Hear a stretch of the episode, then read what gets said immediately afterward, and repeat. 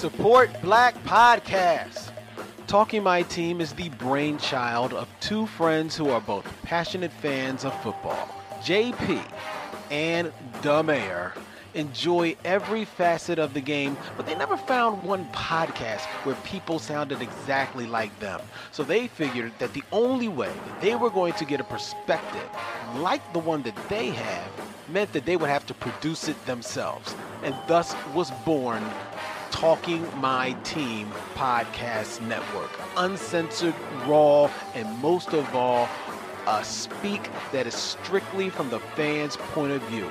The definitive statement about the Talking My Team Podcast Network is is as real as it gets. Go on to SoundCloud, support Talking My Team Network with JP and the Mayor, the Man, Dan Dinkins, Talking My Team Network. Support Black Podcast.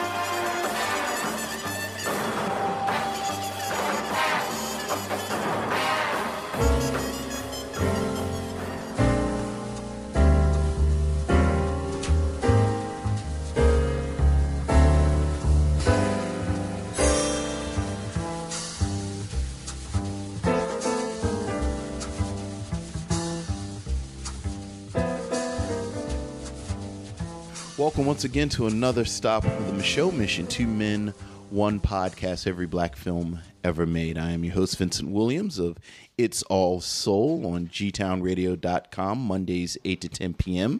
And I'm joined as always. Yo, holla at your boy. This is Len, aka the Bat Tribble of Black Tribbles fame.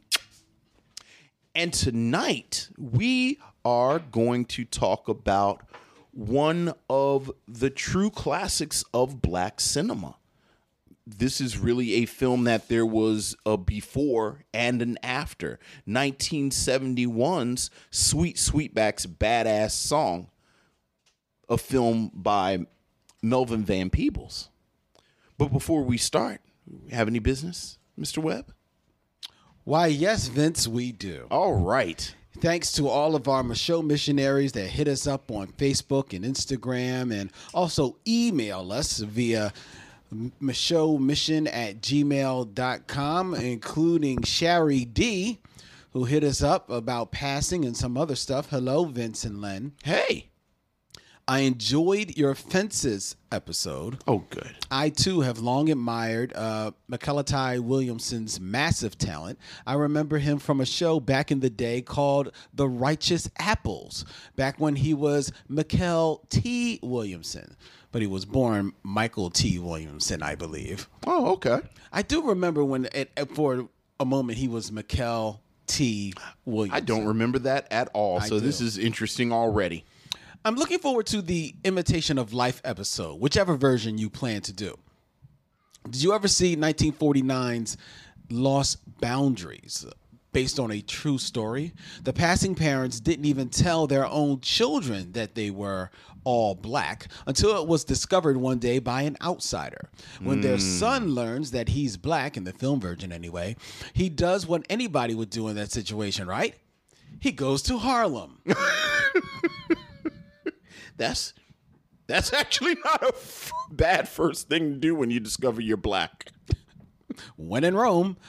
I believe that the principal actors in Lost Boundaries, playing the immediate family, are all white, but there are some strong supporting black actors. I guess this movie would be con- would also be considered a black film, as passing is the main subject of the film, unlike both versions of Imitation of Life, where there are a few other plots slash relationships going on besides the passing issue.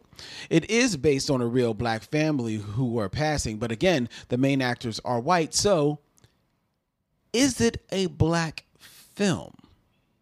Lastly, I think that the device on which I listen to you might be defective. I thought I heard you say that we'll be boarding the Soul plane.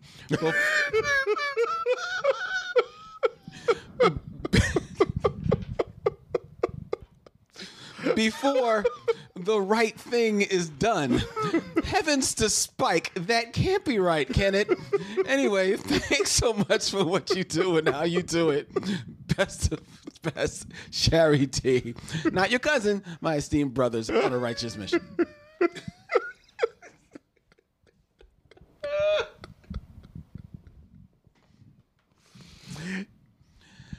Unbeknownst to most black people, Sherry, you in fact do have to board the soul plane to take you to where the right thing to where the right done. thing is. That's right. It's, you got to So- all roads go through Soul Plane. Exactly. Yes, yes, yeah.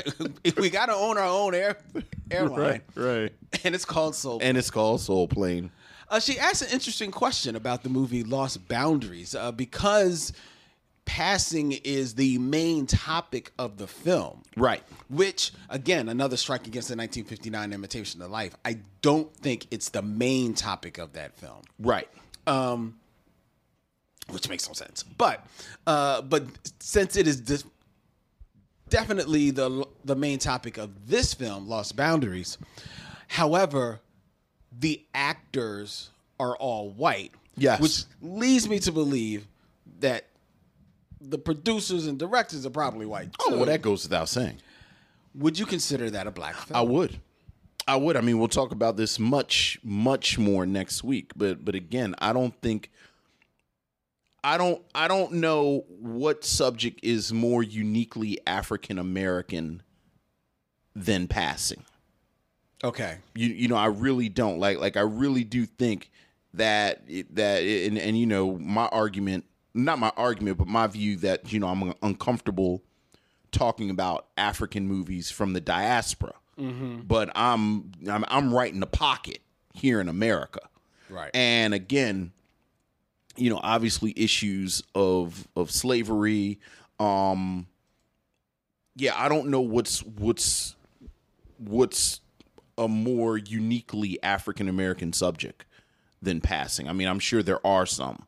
Like obviously our culture isn't just slavery, but but you know, I don't know who else has really dealt with that like we have. I mean, when you consider the the way that people pass and and and sort of the logistics of passing, Right. Rather, like that's so African American that I would say it is black, sight unseen. But like I said, I suspect by the look on your face, we'll be talking about this much more next week. Yeah, I think we're going to have to get into this. Yeah. Just a wee bit, a wee bit, my brother. Um, but I, I'm interested in that. I actually is doing some research for the film that we're going to be discussing tonight. Um, just, uh, uh, just in looking, it was interesting that I found a lot of movies, not a lot, but more than a few movies that are about similar topics, about passing Oh yeah, you know so it's, it's very cool um Shari, thank you so much for that email. yeah, absolutely. She also mentioned in the email how much she loved our uh, fences episode. Yes, we also you. heard from Vi- Vincent Slaughter, Oh, good name. who said that he loved this episode and made him want to go back and listen to the Moonlight episode as well. Oh, good. And Robert Monroe What's up, Robert? said uh, spoke about how he loved this film. The Micheaux Mission did it justice. Thank you. Watching this in the theater, I kept thinking about an old girlfriend who was encouraging me to try acting. I never did. And watching those incredible performances on the screen, I regretted never trying. And Viola Davis was robbed. They Yeah. put her in the best supporting actress because the assumption was that Meryl Streep was going to win as best actor Right, right. actress. Um, but Emma Stone won, and it goes without saying that Viola Davis can act circles around Emma Stone while having the flu and a 103 degree temperature. Yes, all true. Uh, all very, very Which, of course, you know, speaks to what I always say about the politics of the Oscars. But there you go. All right. um, going staying here in our Facebook group where there are more than a few little polls going on up here. A lot of people having having fun at Facebook. and I, I like that. I love it. That's what it's there Yeah. for, ladies and gentlemen. It's a nice little community we got going. Yes, it is. Again, people I want to hang out with. The Bougie Square Society. Yes, yes. I just like saying that. I know. Bougie Square Society. Yes. That's great. Now, that is my cousin, really? Uh-huh. I didn't know that. cousin in law, Oh, cool. married to my cousin. But now my cousin. Okay. Because you know, you get married, you do that candle. You do the candle where they take the families take the two candles and then they light the one candle. Right. Now you one family. Also a fire hazard. Very true. Now, Bougie Square Society is that a thing? I, that is, he has a company. A company, could, you Bougie know, Square Society. Don't they do like like uh, T-shirts, Tur- t-shirts and and, stuff like that? sweatshirts. Yeah. Oh yeah. yeah, I think I went to their site. It's some cool stuff. Yeah. Oh yeah. It's pretty dope. My Yeah, people yep. are cool. Your people are are lit That's what the young people say. or or on fleek. Yes. Yes. some such sort. Uh, so you got to check them out. Uh, so Bougie Square Society posted asking for thoughts on the the chai. Yeah. The shy. The is, Shy. Is it the chai or the shy? Well, I want it's, it's Yeah. Chicago. Yeah, but it's so Le- right. say- so it's Lena Waithe's show. yeah, um, which is a Showtime show. Right. Um, Lena Waithe and I think Common is also like a producer on there. Right. Right. But I think of her because she's actually the creator. Right, she's the creator Right. of the show. And she had my favorite episode of Master of None. Oh, really? Last year, you know the the where Lena comes out, the coming out episode. Okay. Mm-hmm. So I haven't seen it, but I'm looking forward to it. So you haven't seen the the the the Chi? Or, No, I haven't. Or she? See now, there's a, a few people on on the face in the Facebook group uh, talk about how they uh, have enjoyed it so far. Vincent Slaughter, who is um, who's becoming a regular on the Yeah, yeah, yeah, yeah. event, so do your thing.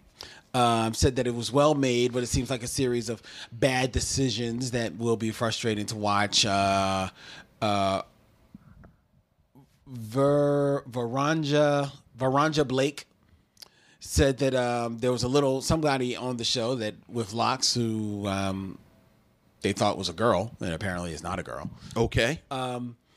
I'm interested in seeing it. My only apprehension, my apprehension is this. I am a huge devotee of very old TV series, St. Elsewhere, yes. right? Which took place in a Boston hospital. Loved every single moment of that. The show that introduced Denzel Washington. Yes. Including, uh, and as well as David Morse and Howie Mandel and a bunch of other people. Um, uh, Alfred Woodard was on that show as well. Love that show. And ever since that show went off the air in like I guess like the late 80s or mid eight, late 80s, you know, there have been other heralded medical hospital shows, ER, Chicago Med, Grey's Anatomy, tons of them. And I've looked in on probably a little bit of all of them Okay. right? And some of them seem, you know, okay for what they're doing. But it all just comes across to me as just, eh, this is this is a three dollar Saint Elsewhere. Okay. And Saint Elsewhere is regarded as one of the greatest shows of of all time. I'm not saying it's Absolutely. like top twenty, but it's certainly top fifty. Absolutely. So I'm like, I don't really need to see them, see these shows because somewhere down the lines, the, story plots are going to be run similar. You know, some doctor's going to get sick. Now the shot is not a medical show. I understand that. Okay. here's my point. All right. I'm going with that. So I, I tend not to watch those watch those medical shows because Saint Elsewhere is so heralded in my in my eyes. Okay. Right. The same with a lot of like beat cop shows because Hill Street Blues is so heralded in my eye. Right. Now we come to the Chi, which looks pretty decent, right? Right. From, from the commercials that I've seen. However, in my head, I have two shows that, for the most part, at least from what I can see, have given me what I think the Chi is is trying to give me. Okay. The Corner, which was just a mini series, Yes. and of course, The Wire. Right. So it's in in particularly what that fourth season with the kids or just in general. it, particularly that fourth season with the kids, Right. But in general as well, because because that fourth season with the kids, as uh, as spectacular as it was, Right. it resonates all the more because of your your also invested in what's going on in the city. Right. And seeing where the cops have come from this point, where you're seeing where the drug dealers have come from this point, and now it's permeating, seeing how it permeates now straight down to the kids. So having those in my pocket, and because I watch The Wire probably once a year, You're right. Absolutely. rewa- rewatch it. When I see the commercials for The Chi, I'm like, do I need to see that? I got The Wire. I think the thing about The Wire and The Corner is that they are so Baltimore. Like I know inner cities have similarities, mm-hmm. but I do think. Put it this way: I think I would be more apt to sign up for this argument if it was about Detroit, and you would say, "Oh well," because in my mind, Detroit is the closest city that reminds me of Baltimore. Really? Yeah, like that just where where just just that that that blue collar working class infrastructure is completely gone. Like just completely gone. Like like of like there, like yeah. like not to go not not to get too off top, but but but it was a real adjustment for me moving to Philadelphia, where you know Philadelphia has has areas that obviously are challenged, mm-hmm. and and but there's something about a city that there there are just vast stretches of it that that are just completely detached from a working city. And from my little bit of understanding of Chicago, because I don't know Chicago enough to really speak on it, it's a different beast Yeah. than Baltimore. So that's the first thing. The second thing is, frankly, I trust Lena Waithe. Okay. Like if somebody else was writing it, I would I would say you know I'd be more apt to write it off Got you. you know and you know just to circle back to the wire i think a, a perfect example of how the wire kind of has this kind of real baltimore-ness to it is like you compare the wire to something like treme Right. both david simon both cities that are dealing with challenges both you know The have Wire with a Baltimore, Treme with, with New Orleans. New Orleans, you know, after after um Katrina. Katrina. But you know, if you know anything about New Orleans, you know New Orleans has always had challenges. Yes. And there are distinct differences in the show. in the shows and in the challenges. Yes. So I would say give the Chi a chance. Like it I think it might do something Different. different. Speak differently. Yes. Okay. So Fair enough.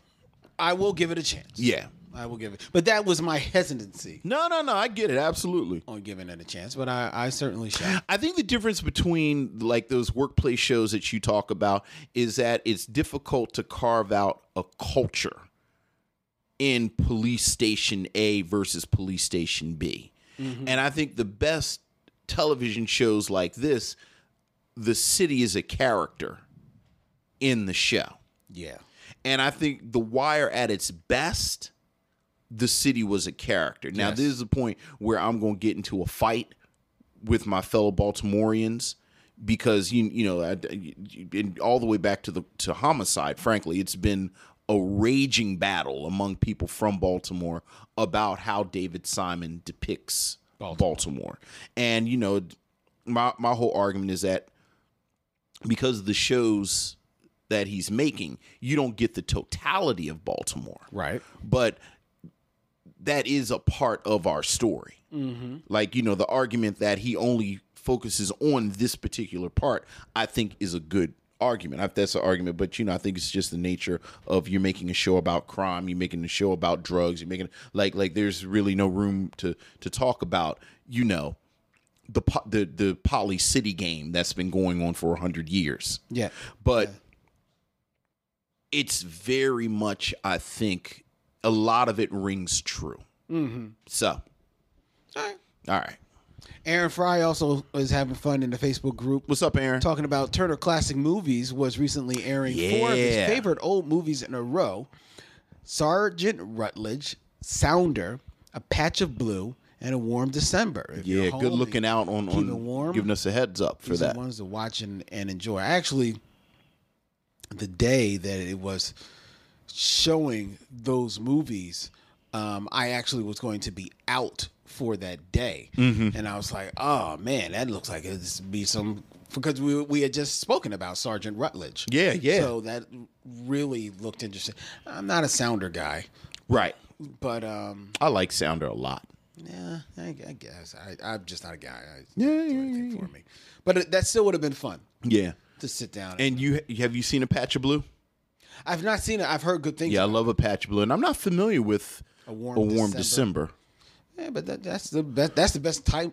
That's one of the reasons why I like Turner Classic Movies. Right. Like, like I don't have cable. I have I get Turner Classic Movies th- via Sling, um, and sometimes I'll just plop down and just watch an old movie that uh, either I've heard a lot about and just never really caught, Right. or just looks interesting. Stars an actor that I've you know Right. have some renown for. So I'll, I'll, I'll check it out. So hopefully those will be on demand. Yes. And I will catch them soon. yes. Uh, and finally, today is January 15th. yes, it is. The 15th. So four days ago, Yes. The world was reintroduced. Sixteenth. Today's the, we're taping on the sixteenth. I'm sorry. Today is January 16th. All right, so We're five days on the ago, 16th. the world- Five days ago. The word was reintroduced. to- Reintroduced to yeah,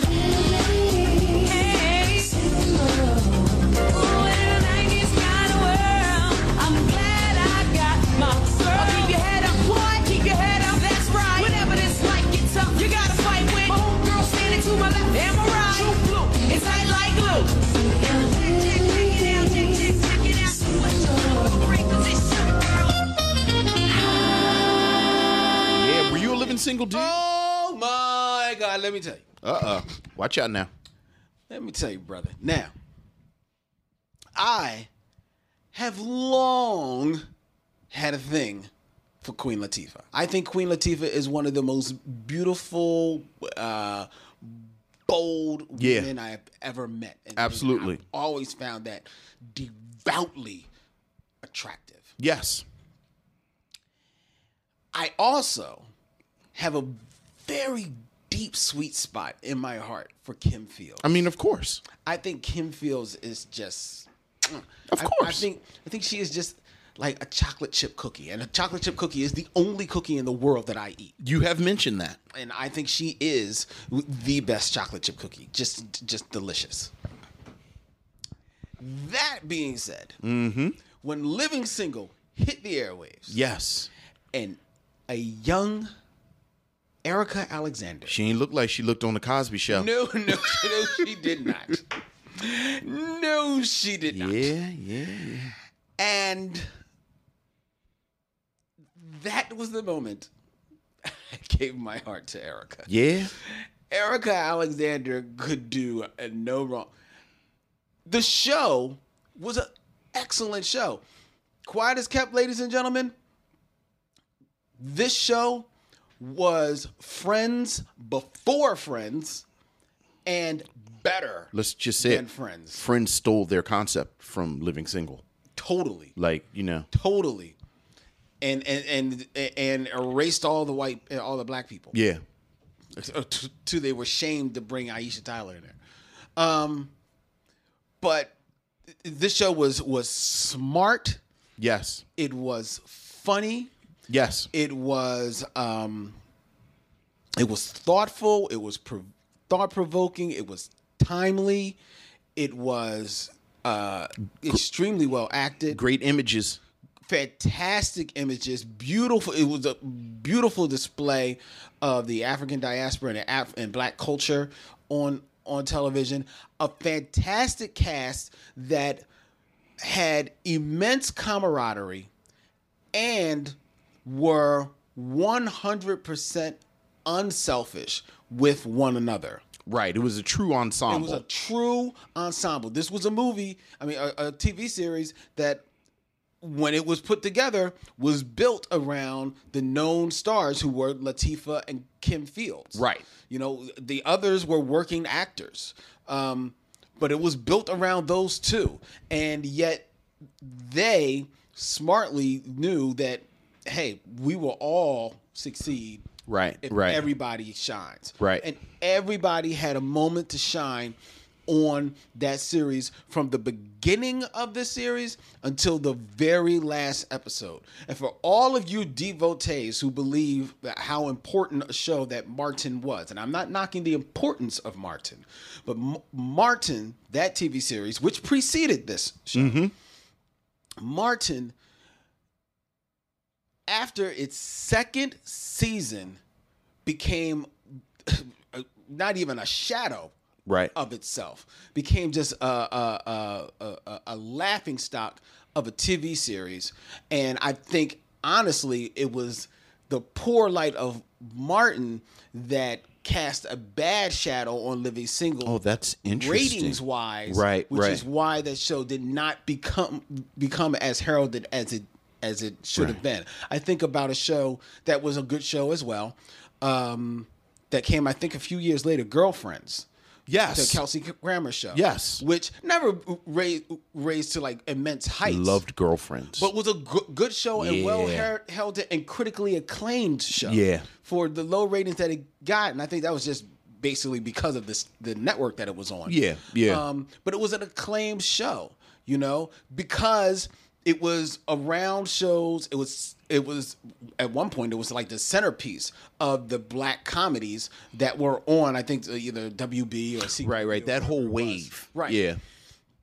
um and it, thus it was allowed it was allowed to shine and and develop and even go more i mean it, it, it quickly became a show that wasn't so much about the laughs anymore it's about just a, a truly character driven show in its last few seasons Yeah. and I think that that is where Living Single could have been headed to if it, it had, you know, such uh, precious real estate television uh, wise as Girlfriends did. Living Single was ahead of its time, and I praise you, Hulu, Yeah. for bringing this back. Shame on, shame on Netflix, who, who wants to remake One Day at a Time, which wasn't that great of a show when it was out, Right. And they pretty much put on a, a not that great a show now. And then I don't know who was asking for the the rebooting of Full House.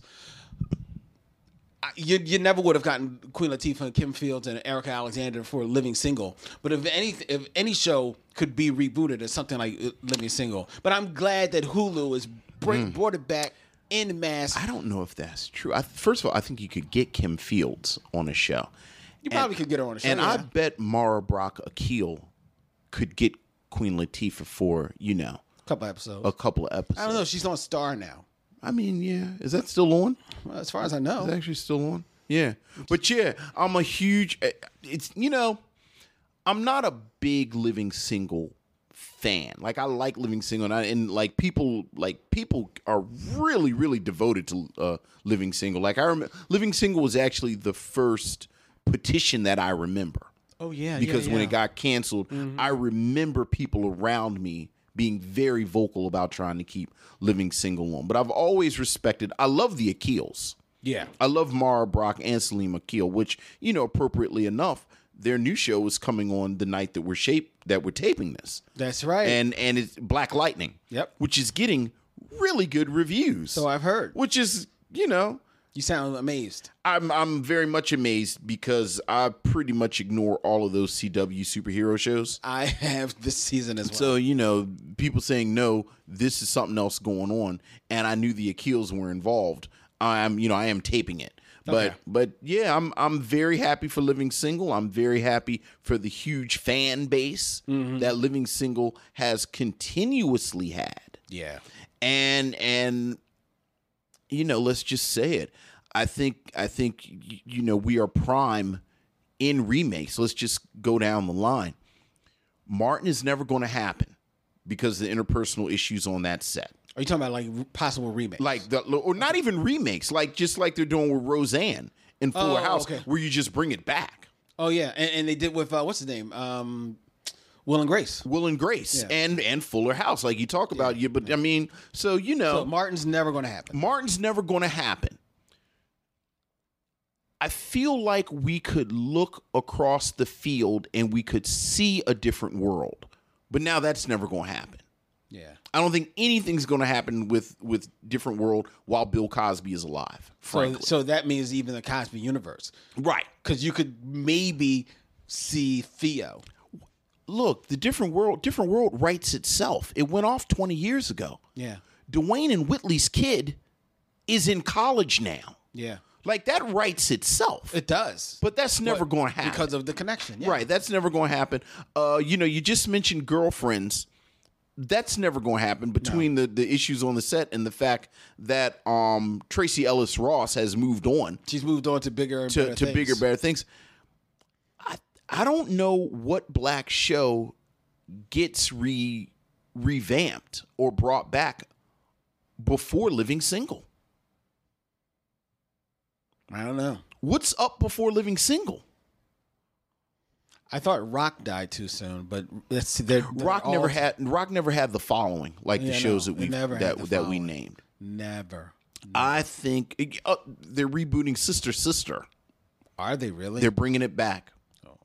So I actually think they could bring Living Single back.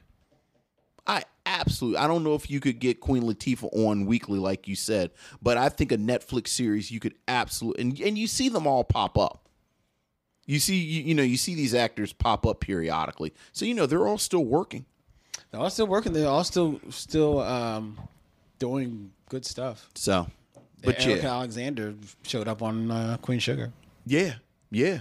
Yeah. T.C. Carson showed up on Greenleaf. How about that? Yeah, so you know they're around. Yeah. And Eric, Erika Alexander, I don't know if you know that she, she is, along with Concrete Park, that, Yeah. that comic book. She's writing another comic book. I know, I know. So she's got her nerd bona fides. Do you know which one I'm talking about? I don't. Then how do you know?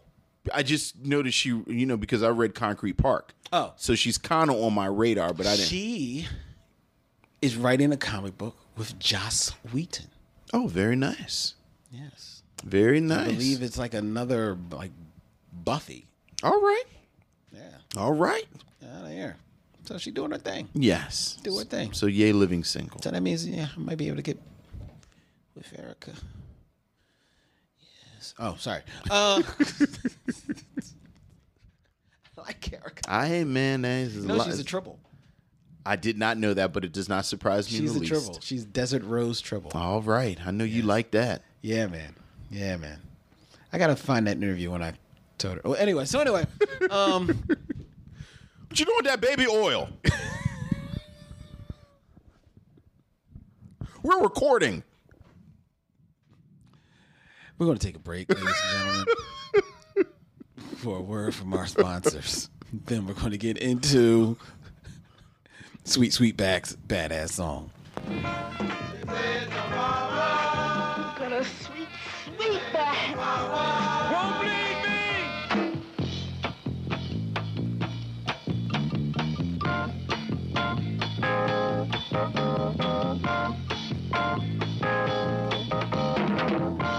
You keep the faith in me, and you my man. You my favorite man. Can you take it, baby?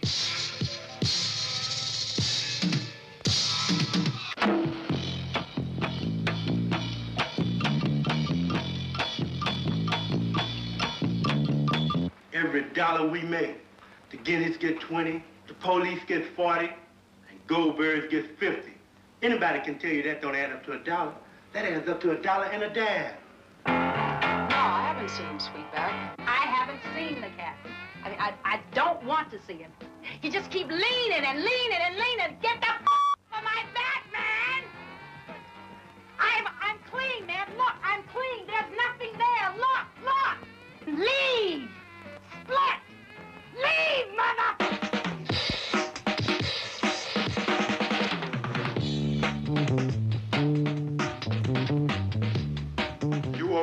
Good news to me, slapping up on some white cops. yes, indeed. I'm gonna say a black Ave Maria for you.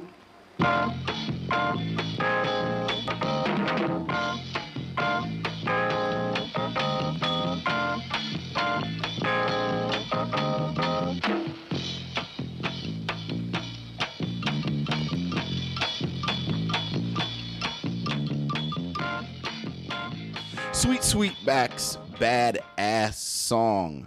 1971 Melvin Van Peebles film about the main character, Sweet Sweetback, who, after saving a Black Panther from some racist cops, spends the rest of the film on the run from the police and utilizing allies that he makes in the black community and among the dispossessed throughout the United States. He eventually escapes this is a film that is universally acknowledged as the beginning of the black exploitation movement. And it is again w- without doubt one of the pillars of black film. As we approach 100 it seems appropriate to do this and this was the choice of lynn webb.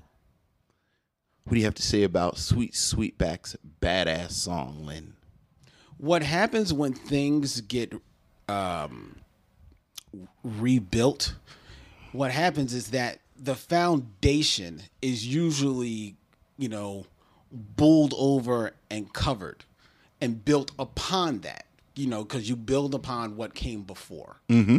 you know what i'm saying? And you mentioned how sweet sweetback's badass song is one of the pillars of black cinema. Yes. I think, in fact, that it was one of the pillars of black cinema. However, instead of bulldozing this movie, they put dynamite to it okay and blew it up. Mm-hmm. Because they're out there among all you legions of people who herald this film as such a important piece of cinema. There are some other folks, some apparently more learned folks, smarter people who realize that this movie is nothing but one man's wet dream. yeah This movie is disgusting. Mm. This movie is puerile. This movie is dumb. This movie makes absolutely, positively, uncategorically no sense. It is not uh, to say that is poorly acted is to do the art of acting a disservice. This movie is horrible. And this is one of the worst films that we have ever reviewed on this on the mission. Mm. And I'm not even going to start with the fact that Melvin Van Peebles should be somewhere in a jail cell Right. right now for filming his son yeah. Who couldn't have been more than maybe 12 14 i think i think it was 10 10 years old? Yeah i think it was 10 10 years old laying down with a grown naked woman woman within what five minutes of this film being on air? It's his origin sequence. Well, I guess he's like 12. I'm, okay you know, so he's, 11, about, he's about 12 years it doesn't 11, even 12. doesn't it doesn't matter Yeah, he's probably it 11. does not even matter that scene now the the joke forever has been that you know when you have uh, uh, a boy sleeping with a grown woman, it's Right. uh, it's you know it's him becoming a man, and it's the other way around. It's rape, Right. you know. Absolutely. Um, but eh, eh, uh, uh, in these more enlightened times, and to be honest, it's not these times. It's probably this dates back into the '70s or late '70s, '80s, when they realized that yo, you know, this is this is not cool, and that's when the statutory rapes. I mean, uh, there were contemporary reviews that said this the same thing though. This isn't something were, you yeah. know, people didn't just start saying this in Well, that's '83. true. So that's true. But the thing so is, you're right. But the thing is, while there were reviews that said that, the reason why you still got away with it at that time is because of the patriarchal nature of not just Hollywood, society itself. Right. So they saw that scene and they just saw some boy, you know, becoming a man. Right. You know, come on, be a man, sweetback. Right. You know what I mean? So that's how it came off, and that's uh, uh, that's how it was celebrated in the black community, in the Right. barber shops and on the basketball courts, you know, of of the day. You know, so that's how how that scene was celebrated. Not not seeing it for what it was, you know, an extremely awkward scene, especially considering that you could tell that for the most part, both of those people were naked. Now I don't know if maybe there Oh, was yeah. something in between them, but the the legend goes that there wasn't much in between them. You know what I mean? Yeah. Uh, and the legend goes that there certainly wasn't nothing between Melvin Van Peebles and every other woman that he beds down in this film, because the legend goes is that on many of the many of those scenes he actually is having sex. Yes. You know. Um, and of course, how could he not? Because in this movie, there I'd be hard pressed to find two women in this movie who have clothes on. Every woman, if they have clothes on, they are immediately about to take them off. Yes. You know, in in front of in this entire movie. Right? That so so that is just a window into the world of what he's trying to portray as far as his mindset um, about women, black women and white women, you know, in this film. All right. Um, then the other thing that this film gets heralded for is because it's about the man it's about you know black man being um running away from the man you know what i mean or take it or or i've seen it that he's taking on the man but he's really not taking on the man. He's taking it on the lamb from the man. That's Right. all he's doing in this movie is running. And he's not even smartly running because he gets caught about eight freaking times in this stupid movie. Mm-hmm. Every, every freaking time he gets he gets caught. And then he just sits there with some dumb look on his face that I guess Melvin Van Peebles thinks is him being stoic. But it's actually just him looking like he's got Down syndrome in this entire stupid ass movie. This movie is is it made it this movie actively made me mad that I was watching it. You know what I'm saying? Um and and but but okay so that's what they talk about. This is this is about the man and like and, and all this other type of stuff and this is the beginning of the blaxploitation era. Well quiet is kept uh, few and far between. The blaxploitation era a lot of those movies didn't need necessarily have to happen. You know what i mean? Right. or if they did have to happen unfortunately what this film showed is that you could do those films on a super duper low budget and story be damned. And unfortunately, there are a great deal of blaxploitation films that follow that motto. You know, there are some that didn't or elevated themselves to to higher standards, such as you know Superfly and Right, and, and, right. and Cleopatra Brown and, and and others of that ilk.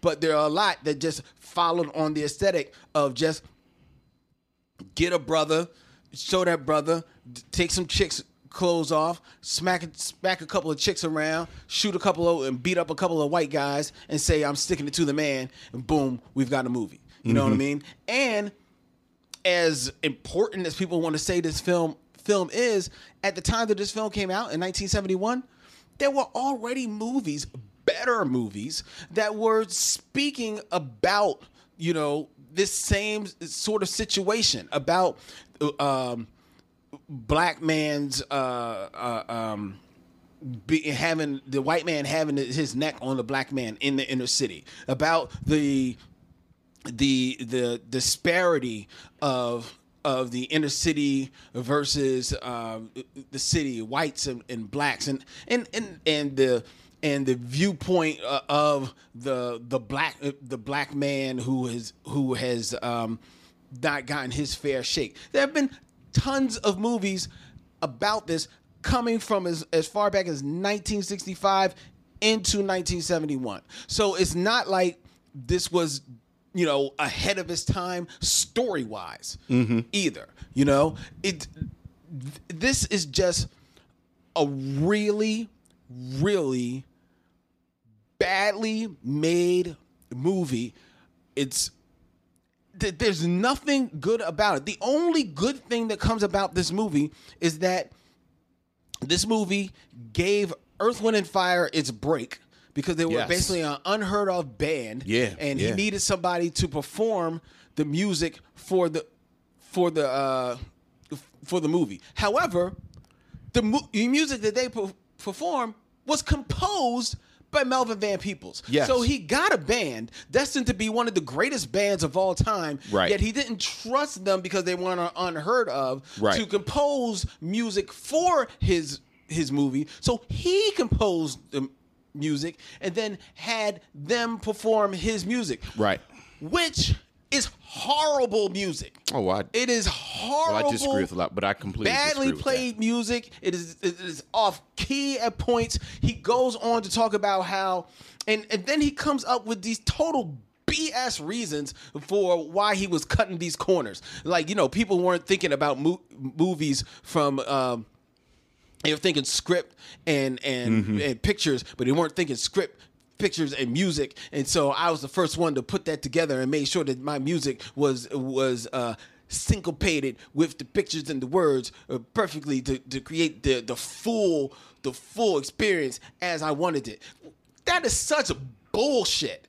How is it bull if it's I true? find it to be bullshit because he used the same piece of music 8,000 freaking times. There's no way that same freaking piece of music fit every one of those freaking scenes in this mo- in this movie. Otherwise, if that is the tr- if that is the case, that's another proof that this movie is bad because it must be one note because that mu- that music can't fit the the uh can't fit the the storyline of everything that's happening unless your story is just a basic straight line and has no ups and downs no no uh, nowhere to go because it's the same dumb one little chunk of music and it's not even a whole piece. It's like about two minutes of the same thing and then it, it uh it like doesn't even it badly loops over. It's there's nothing good about this film. The acting is bad.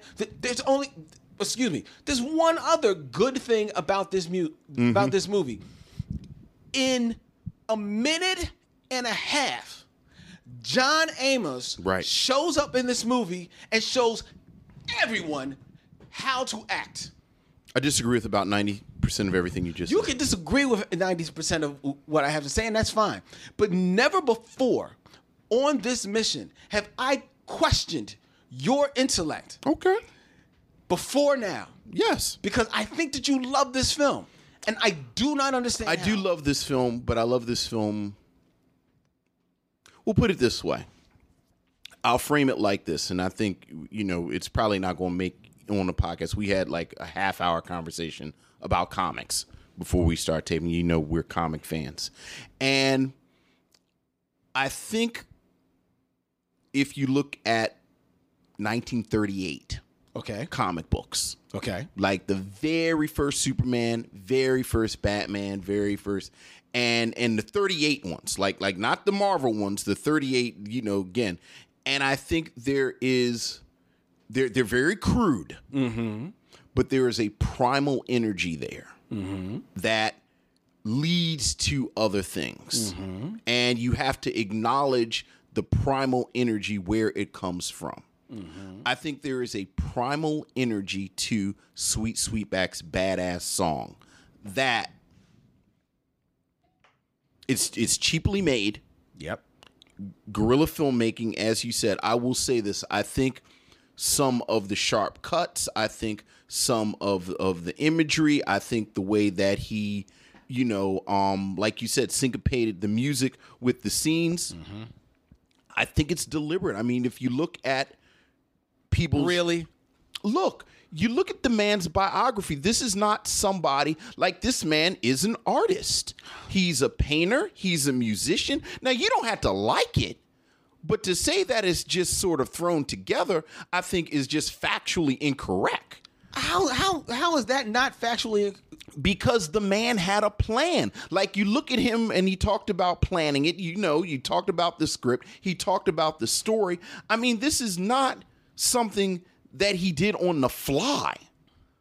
Again, you don't have to like the execution, but factually, this man had a plan. So that's the first thing the fact that there is this primalness to it. Mm.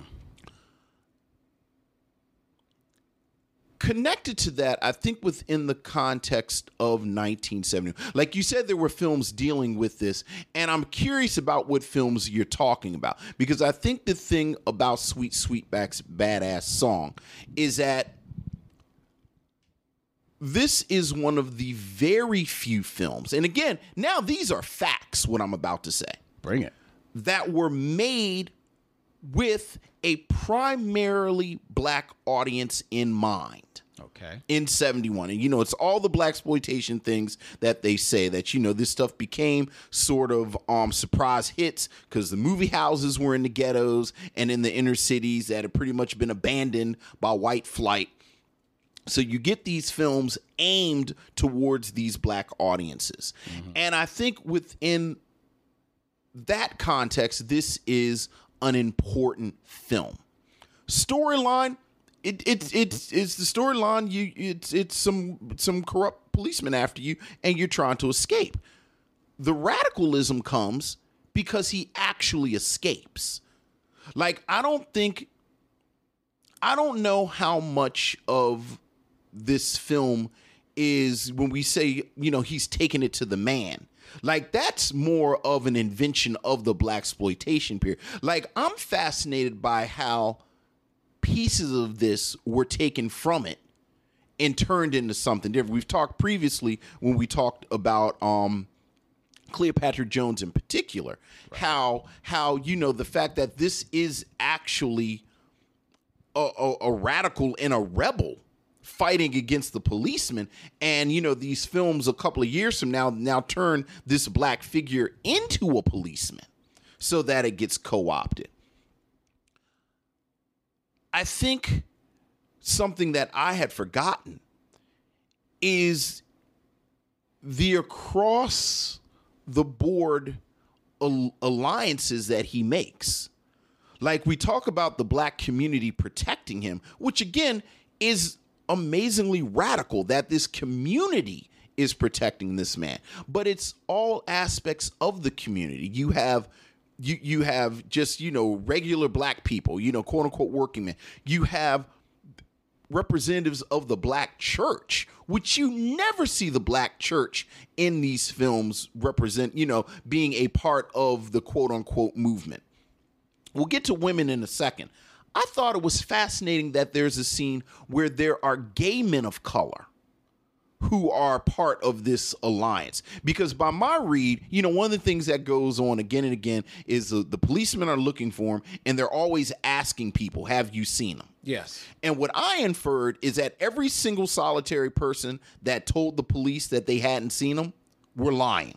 Yes. That everyone has seen. So it's it, it was really interesting to me that you know again you get black people you get um you, you know the preacher you get gay black people and gay Hisp- you get the hispanic community you get disillusioned white people. All of these people where where you, you know it's not even subtext it's text that all of these outsiders can work together as a collective against this corrupt police state i think the role of women in this is a little bit more complicated than just they're all naked I think you, you know obviously the scene with him as a little boy is is you know and like, and like I said when you were saying it almost immediately critics said this is mad problematic. Mm-hmm. You know you have this little boy with this woman. Sweetback, you, you know, the, he has the, the power of his penis is his big thing. Yeah. Sweetback has sex three times in this film. You have that montage at the beginning where he's a little boy and then he grows up. Right. I'm sorry, four times. Right. It's the montage at the beginning. Mm-hmm. He's part of this weird, you, you know, by my read, almost avant garde sex show that Yes. they're having. Yes. He has sex with the leader of, no, he has sex with the woman in exchange for her undoing his handcuffs. Yes. He has sex with the white leader of the biker gang. Yes. in all of those instances, if you go back and you look, and especially again when we think about the Black Buck superhero figure of the 70s, he's not the aggressor. In all of those cases, the women are the ones that either initiate sex or they're in control of what's going on. And that's really interesting to me. Again, when we say this is blaxploitation and you think about blaxploitation, I mean, you roll your eyes, but which part is the lie? Like, tell, tell me the lie. Like, everything that I'm saying right now, I haven't gone into my opinion. I'm just saying the facts. Okay. So if you say, no, there's actually a scene where he throws down a woman and says, give me that booty, woman, then I'll say, oh, well, I missed that. Well, the white woman, he actually says that that's his weapon. They they say choose your weapon. choose your weapon. And he said, and, well, he, my and, weapon and he is- says, is fucking. I mean, you obviously you have to bleep that, but that's what he says. But clearly, they're trying to escape, and he says it, and then he uses that to escape. But again, there's never a moment uh, when you think about a shaft, when you think about these, you know, what's going to come ten minutes after this film becomes a surprise hit, where you know, again, you got this super dude throwing people around. I also think that you don't give enough credit for how radical black male sexuality is in this film when you think about the context, where pretty much there is no black male sexuality. I mean, we talked a few weeks ago about To Sir with Love, which I thought, you know, got a bad rap, but generally, black men were neutered. So to have this just pure sexuality is important. Like it's important at this time. I think it is primal. I think it is is crude in the sense of again what it looks like, but you know again, I don't know the last time you read Action Comics number 1. Like it's primal, it's crude, but it's something there and again, I think you have to give Melvin Van Peebles his due and say that the imagery and everything in here was deliberate. Now we can argue about execution, and um, I like the music. I think the music fits. I I, th- I think he's. I, I think once. I think once he. I mean, you know, when he beats the policeman into unconsciousness with the handcuffs. I I mean, I thought that was a little on the nose as far as the imagery of using your shackles to beat a policeman down. But I think part of the reason that I thought it was on the nose is because in 2018 there's been 50 years of people using a version of that imagery of black men breaking their shackles and using those shackles as weapons and doing like this is where it starts. Like this is the beginning right here. So you know i am a fan of the well no. I think this is an important film. I think it's an important film. I don't. Okay I hear your argument about all that all that jazz and um I guess there there are pieces of film where you can see things you watch it and I think I think your your your vantage point of the film is valid. I, however, for reasons of my own, and maybe it's just my own prejudices, believe that close to very little of your thinking of the imagery in this film was in Melvin Van Peebles' mind when he was doing it. because why? Like you don't think like you don't think like you don't grant the man the status of artist. No. Okay. Because because I don't see a lot of talent in this production. I think that's two different questions though. Like I think it's lots of bad artists. Like I think it's like like when, when I think sloppy, I think um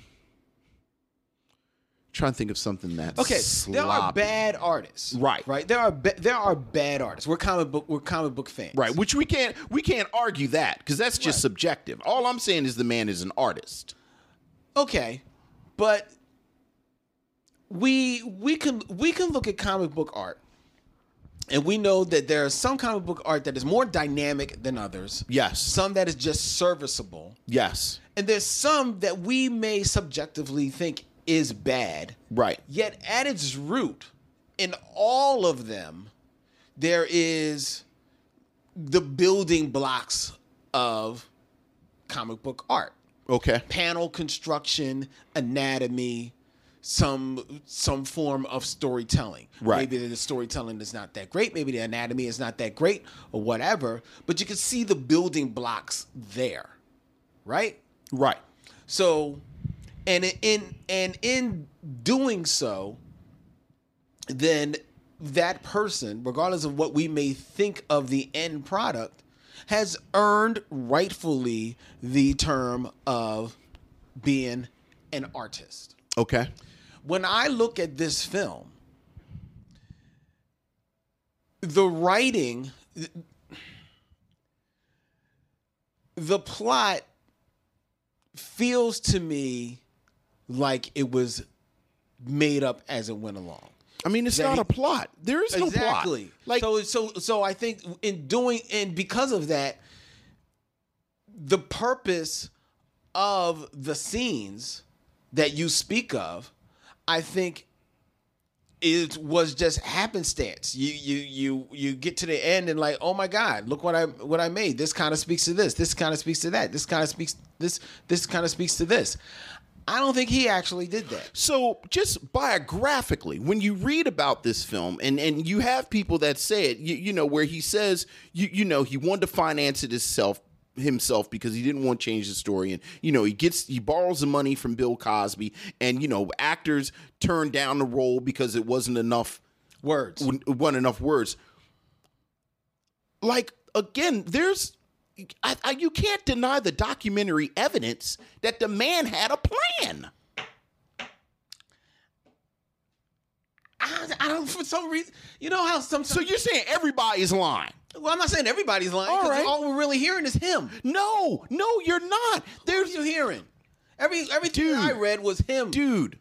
Bill, Co- I mean, I mean, no, you know. Bill Cosby lent him money. No, no, no, no. that. Bill Cosby has gone on record, and, and you know the reason I'm sort of really adamant about this, frankly, not because I'm a Sweet Sweetback's badass song scholar, but when Sweetback, the film version, came out, there was all of this scholarship and all of these interviews. I mean, whether you're talking about Earth, Wind, and Fire, whether you're talking about Bill Cosby, whether you're talking about John Amos, like there are so many people that have said Mario Van Peebles always had this vision. Like this is like what I'm pushing back against you is not the quality of the final product. What I'm pushing back is this sentiment that this is like one of them one, one you know one of them Vivica Fox movies that went straight to, to video back mm-hmm. in the 90s. Mm-hmm. Like the man had a vision, he had a plan, he executed it. And I think I think I am much more comfortable that this is more of an experimental film. And it should be judged like that then you you know you you know like you said things about plot things about script. I don't think you, you, you know and let's be clear i do think that there is a lot of overlap between you know kind of after the fact you said all this stuff. Mm-hmm. And an actual vision. But again i think if you look at melvin van peebles biography like like this is somebody who actually you know studied different types of art and he worked in the and, and like he did all this stuff and it lines up with what he was saying at the time so that that's all I'm saying. So that again, I really do think about this like I think about like I, I would I was really thinking, you know, I'm reading Action Comics number one, which again, if you ever read Action Comics number one, is damn near unreadable. Right. But the power is there. And you can see a straight line between that and what has come. And and if I'm in the bag for it, on in from any any perspective it is just the sheer radicalism of it.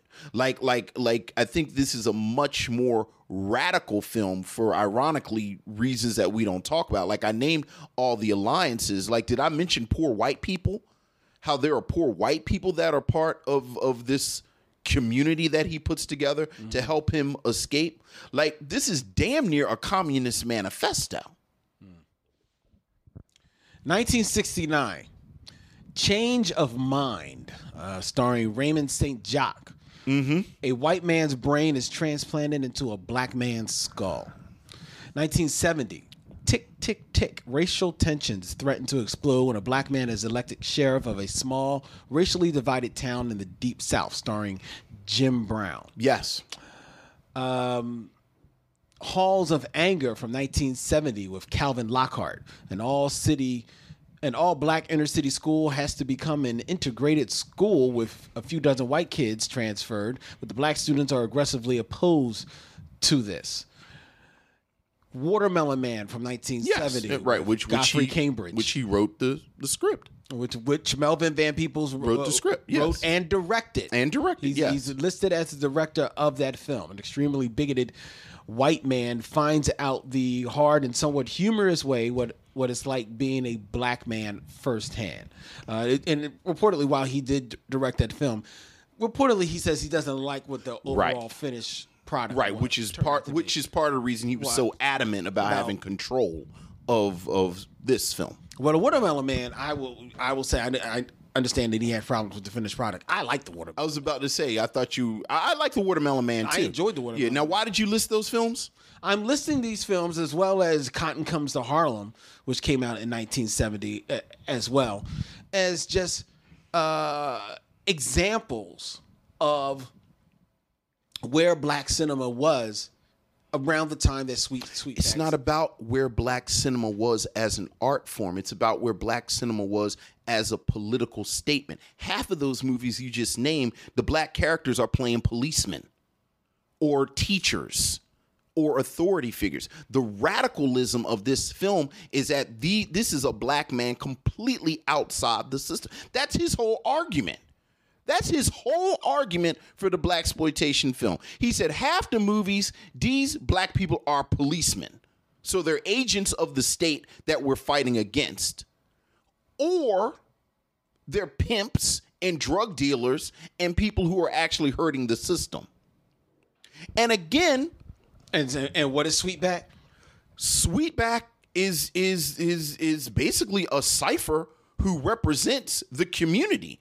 Like the whole radical notion of Sweetback is that he gets away. Like his getting away is in and of itself in 1971 a radical statement. So no, he's not no he's not the head of the Panthers. He's not you you know some type of savior figure, but in 1971 the fact that he gets away and by my read which which which spoke to me the most, the fact that he brings all these disparate elements of outsiders together and makes it work is is uh, that's amazing to me. It's amazing to me where you know we talked about it racially, which surprised me. Like I, had forgot because I haven't seen it in probably seven, eight years. I had forgotten that there were black people and Hispanic people that he had also pulled in. 1971, this film is saying that in our fight, there is a place for the church and for the homosexual community. You don't see nothing like that now.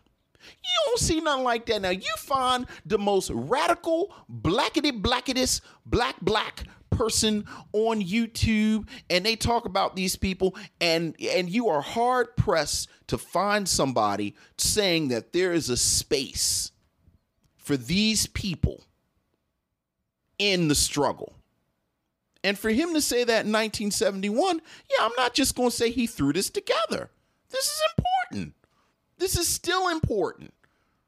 It's people I think need to see this right now. Like, I'm not, you know, I don't like the term hotep for a lot of different reasons, but it's a lot of kente cloth looking like extras in an arrested development video on YouTube right now wearing kufis and talking about what we got to do. Need to see Sweet Sweetback's badass song right now and get some lessons. They will not learn anything from this movie because this movie, it, yes, it's kind of cool that he gets away.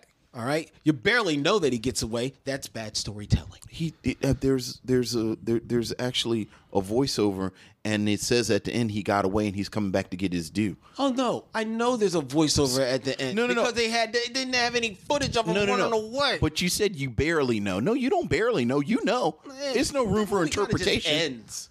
It kind of does just end. Oh, absolutely. It kind of just ends. Oh, it absolutely just ends. So, but Huey Newton thought the Black Panther should see it. I don't care what Huey Newton thought. You think anybody checking Hugh, Huey Newton to see whether or not he he yay or nays on a movie? Nobody give a damn what Huey Newton thinks about music about movies. And, the, and this was required viewing for the Black Panthers. Required then I would have I would have up and walked out. You would have got me signing on if I had know. to sit and watch this piece of shit Again, I think the irony is that a lot of the messages got lost. B- because it's a piece of shit. Ah, it's the not. movie is bad. It's the movie not. is badly made. If he had all these highfalutin ideas in, in him, he certainly didn't learn anything from it. If if if his only ex- lesson from the watermelon man was that Mm-hmm. he doesn't want anybody to mess with him, then he needs to go back to school. And then maybe it's telling that he ain't really did much much since then because the watermelon man, for whatever reason, it's a a, a competent structured story. Yes. there is no competency at all on on on- viewing in this sweet sweetback's badass movie. Again, I think you're looking at it from the point of view of entertainment. I'm looking at it from the point of view of uh, entertainment because first and foremost, it has to entertain. It has to entertain you in order for you to be able to then grasp hold of the lessons that it's trying to take. Well- and you uh, get uh, serve. You cannot be entertained. Well- you cannot grab any lessons if you can't understand what the hell is going on. somebody was entertained. Like I hate to play this card with these movies, but it, I mean, it was a hit. Like it was a hit. Of course, it was a hit. What do you mean? Of course, it was a hit. It's What else lots was of going? What there was a but that was eh, because because it's this movie that everybody's hearing about that you know. Oh my God, you know, th- th- there's a boy having sex in so- in this. Oh, it's not just the boy having sex. Oh no, you're right because there's tons of there's tons of other sex going It's on in here. And four sure, sex and sure, and there's and there's a guy that, and It's actually less sex in this film than in Shaft. mm, I don't think so. It's- I think there- I think there's I think there's more sex. There's here. less sex in this film than in Shaft. I know no no no. There's less sex in this film than in Shaft. No, you're I wrong. believe there's wrong. less sex in this film than in Superfly. Well, that's true. But It's disturbing because it starts with the boy. And I will say this I don't think that was him trying to be radical. I think that was him just establishing the power of this, you know, black penis. But that was him not giving a damn about there's there is a it, it there is a lot less sex in this than I think you're saying it is. there's en- there's enough there's enough sex that Lily Triple thought this was soft porn, and I, am not even putting I, Right. She was saying that after the first ten minutes, and I was trying to tell her it's not soft porn. Yeah, yeah. and I was I was fighting a losing argument for a minute. There. Right, right, right. Because then he's looking at his butt. I so think yes, it was a hit. So people because it, because it had it had like eight eight rounds of, of titties in the first in the first twenty minutes, and then it, it yes you've got a, a guy badly beating up somebody, beating air with uh with with his uh, handcuffs. Yeah. you know, and then strangling somebody with with handcuffs, and I don't know they, they look like they were about to kiss to me. again. But that that speaks to quality. That speaks to quality. No, it's, it speaks to quality, and I think you really are not giving it its due for what a radical image that is. Nah. No, you can't. Nah, that is hu- off the top of your head. What year is in the heat of the night? Do you remember? Sixty what? 68, 67. 68, 67, 68. Less than five years previous, they they edited out a policeman slapping someone who went on to be partially responsible for a murder because of race.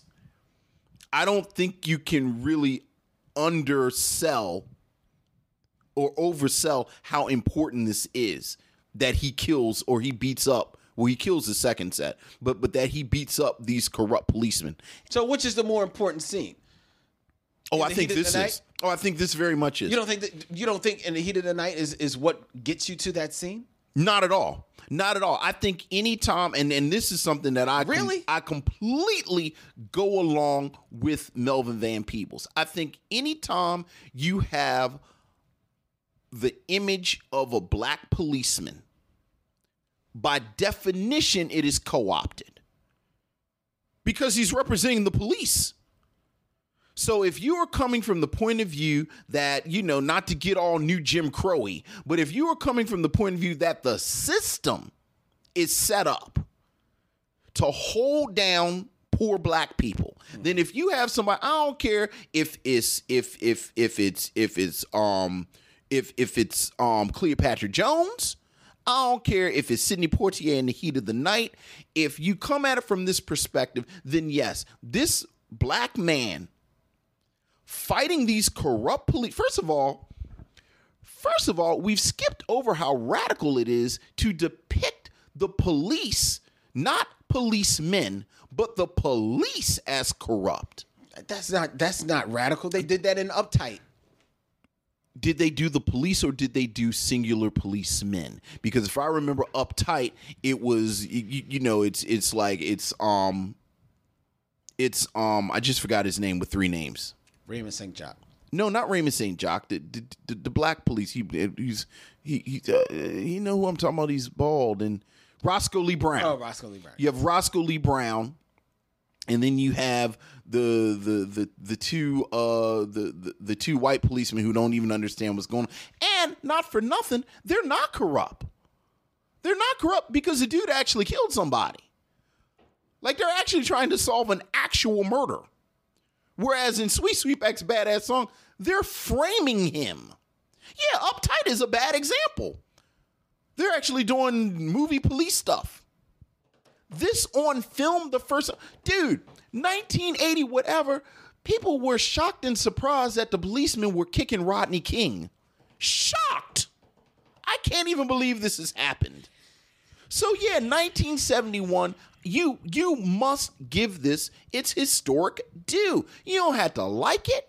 You don't have to say it was it was it was executed that well as far as on the level of of quality and and everything that you you know and I can't fight you but so hard. Like the only argument I got I'm gonna just keep saying action comics number 1 like the only that's the only argument I have. Action comics number 1 I think there is a primacy to it.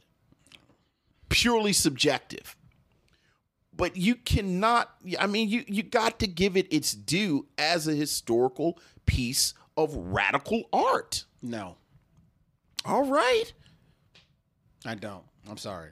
where you're wrong No, I'm not. like you're wrong like you can call blue red but it's still blue well, I ain't calling blue red. no you're calling blue red like not No, giving not. like not This saying this, like not saying that what is is this ain't blue. i mean okay This ain't blue. Uh, all right This is blue. This is brown. All right.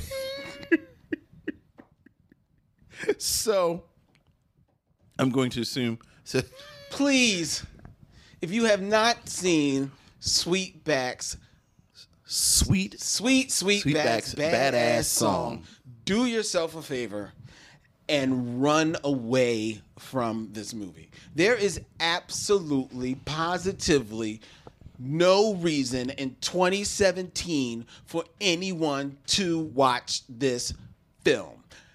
No, no, no, no, no, no, No. Maybe it is the first time that certain things happen and the first time you see certain things happen on on a screen. You know, I can't speak to historically to that. So perhaps it is. And in in so doing, that may be radical of that to be depicted. However, the depiction of it is so poor that it is does not deserve viewing, in my viewpoint. Vince is about to tell you how wrong I am. Dorian's about to write us about how wrong I am. Omar's going to hit us up on Twitter and talk about how wrong I am. Hey man, you Uh, every- stand alone. Stand strong. I'm going to stand alone. I'm going to stand right here. You should the, the, the ten million dollar the tribbles. They're going to tell tell me that I'm I'm, gonna play. I'm, I'm, gonna play. Earth, Wind, and Fire behind you. Do do do do do. Oh, please do not do not play that earwig ever again. I think you got to watch it once. I think you got to watch it. I think you must watch Sweet Sweetback's badass song. I completely agree with Lynn about the execution. I think this is a film that it doesn't I think the the the the, the content of the film does not hold your attention. I think it's not a piece of entertainment. I don't think it's entertaining at all. But I also acknowledge that part of the reason I don't find it entertaining is because I'm looking at it in 2018 and I've had the luxury of having, you know, 40 years of stuff that came after it that took some of that primacy, that took some of that energy and made it more uh, palatable and more entertaining. I think I think when you hear about this film and everything, because you know everyone you hear about this film and you know the beginning of blaxploitation, you begin of blaxploitation. I think it's a really interesting film to watch, divorced from what it wrought. You know, back to maybe the you, you know I'll I'll switch from from um soup from action comics to detective 38 first appearance of batman. And when you read it and you think about oh it was the first superhero one of the first superheroes you know one of the the, the primary superheroes. But when you read it it reads more pulpy because that was the tradition it came from. So it's fascinating to read it on its own and see how it's so different than what you think it's going to be based on what came afterwards. And I think that is this I think that is a more apt um parallel with Sweet Sweetback's badass song because again I think he was seeing himself in the avant-garde tradition. I think he he was seeing himself in a lot of different traditions. And when we think about it, we think about it, you, you know, again, the term these like you said, he doesn't even really fight anybody in the movie. Like we think these larger than life Jim Brown, you you you know, uh, Fred Williamson, blaxploitation heroes. Sweetback is not that dude. So I think it's interesting. I think you got to watch it at least once. So Well, there you go, ladies and gentlemen. Go watch Sweet Sweetback's badass song, at Or least not. once, according to Vince, and not at all then- according then- to Lynn. And then you know, say I should have just listened to Lynn. Should have just listened to Lynn. I should have just, I should have just jumped straight to Soul Plane. For the record, I think both Why Did I Get Married and Tyler Perry's Temptation, a film by Tyler Perry, are worse than this film.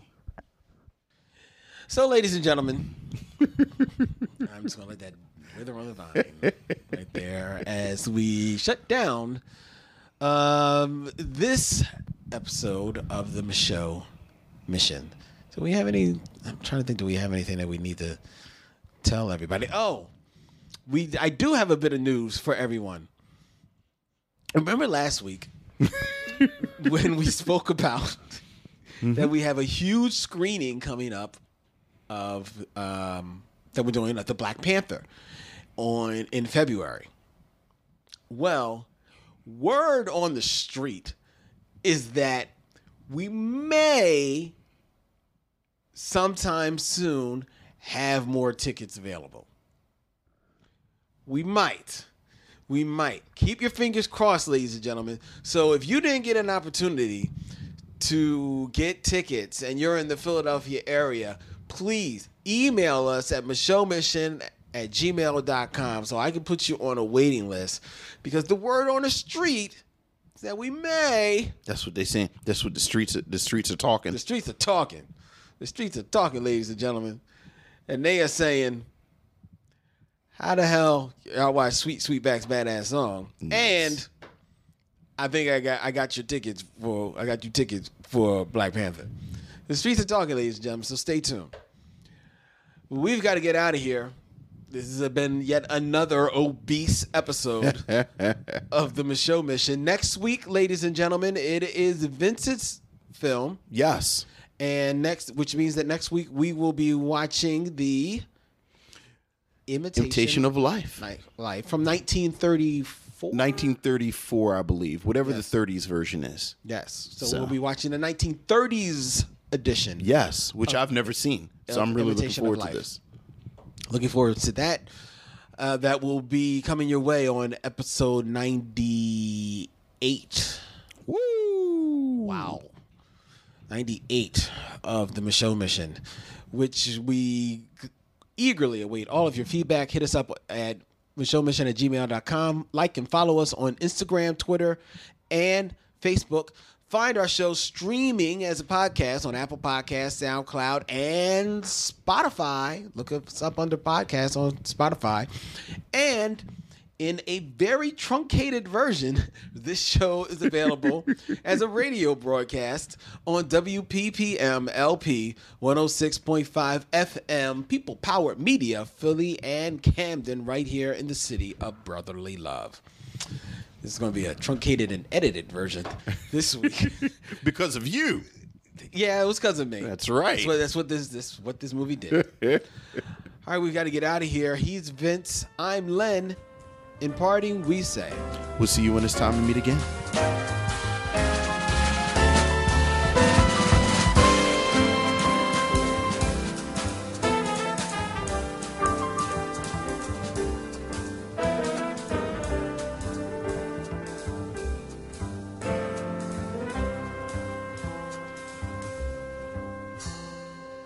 It's time to bid adieu. It's been a pleasure knowing you. I'll see you when it's time to meet again.